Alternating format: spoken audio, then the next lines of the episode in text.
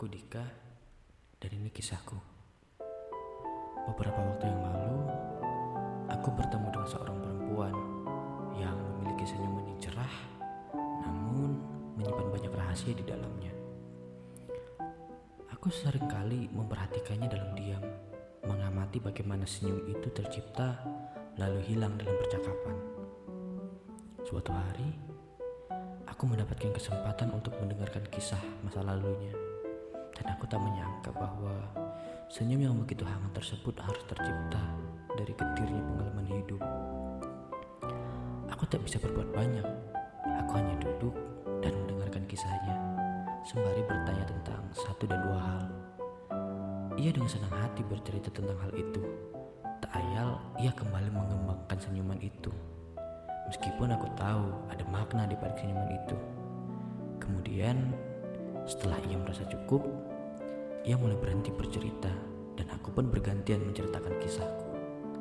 Pertemuan itu terbilang sangat singkat, namun aku bisa menangkap bahwa ada sebuah perasaan yang mengganjal dalam dirinya.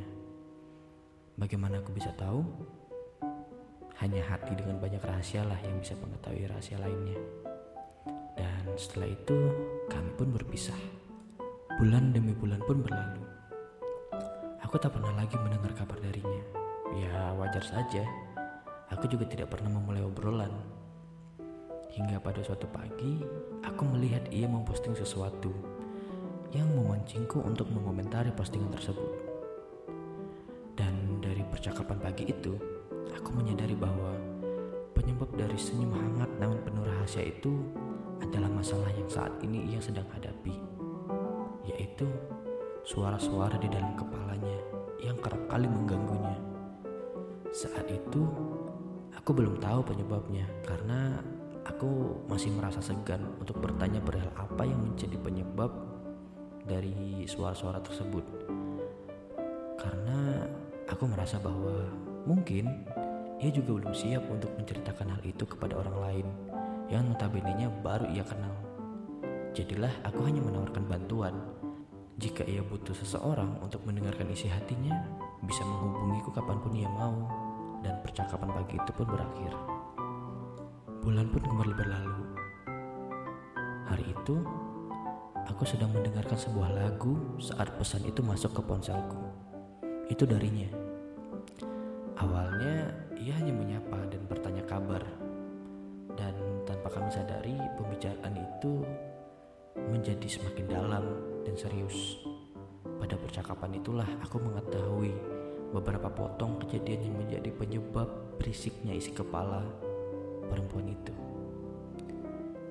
Mulai dari ia merasa kehilangan jati dirinya, hingga bagaimana cara untuk hidup tanpa afeksi dari orang lain. Karena ia merasa bahwa selama ini ia terlalu bergantung terhadap afeksi dan validasi dari orang lain. Sungguh menyenangkan akhirnya ia mau meminta bantuan. Karena menurutku akan berbahaya apabila ia tidak meminta bantuan kepada siapa pun dan hanya memendam semuanya sendiri. Lantas, apa yang membuatku ingin membantunya? Sederhana saja, aku melihat diriku dalam dirinya. Sebagai orang yang butuh teman bercerita, namun tidak memiliki orang yang mengerti bagaimana seharusnya merespon cerita tersebut. Dan hari itu pun aku mulai berjanji kepada diriku sendiri bahwa aku akan membantunya untuk mengembalikan senyumannya itu. Tapi kali ini tanpa ada rahasia di dalamnya. Hari-hari berikutnya aku hanya bertanya bagaimana harinya dan mencoba untuk membantunya merasa lebih baik meskipun ia sendiri merasa bahwa perkembangannya sangat lambat. Tapi aku tetap meyakinkannya bahwa ia tidak sendirian bahwa ia memiliki seseorang yang bisa dia ajak berdiskusi tentang masalah yang sedang ia hadapi. Lalu ia pun banyak bertanya tentang bagaimana untuk menyayangi diri sendiri, bagaimana cara untuk tidak memikirkan hal yang seharusnya tidak dipikirkan, dan banyak lagi. Aku dengan senang menjawab semua pertanyaan tersebut berdasarkan apa yang telah hidupku ajarkan padaku. Aku harap aku bisa membantunya menemukan jawaban atas permasalahan yang ia hadapi. Hingga pada suatu hari, ia merasa sangat takut dengan isi kepalanya sendiri. Ia berkata bahwa ia kehilangan antusiasmenya dalam menjalani hari-harinya. Ia merasa ia semakin kehilangan jati dirinya. Ia merasa tidak lagi mengenal dirinya. Hal ini pun diperkuat dengan rasa rindu dengan keluarganya dan teman sepermainannya yang dulu sering menemaninya. Ia sekarang jauh dari mereka semua, hanya bisa berkomunikasi lewat ponsel saja. Awalnya aku mengira ini hanyalah salah satu fase menyimpan kerinduan dan diperparah dengan tidak memiliki teman untuk saling bercerita. Namun ternyata aku salah. Dari beberapa ceritanya, ia mengatakan seperti memiliki urusan yang belum selesai di tempat di mana aku dan dia dulu pertama bertemu. Kemudian ia bercerita bahwa ia memberanikan dirinya untuk meminta izin kepada orang tuanya untuk kembali ke kota itu. Ia sudah mulai bisa jujur dengan perasaan yang ia rasakan sekarang. Mendengar itu, aku kagum sekaligus bangga ketika ia bisa mengekspresikan perasaan yang selama ini ia sembunyikan. Aku hanya mendengarkan dan memberikan dorongan kepadanya untuk menyelesaikan dulu apa yang belum ia selesaikan.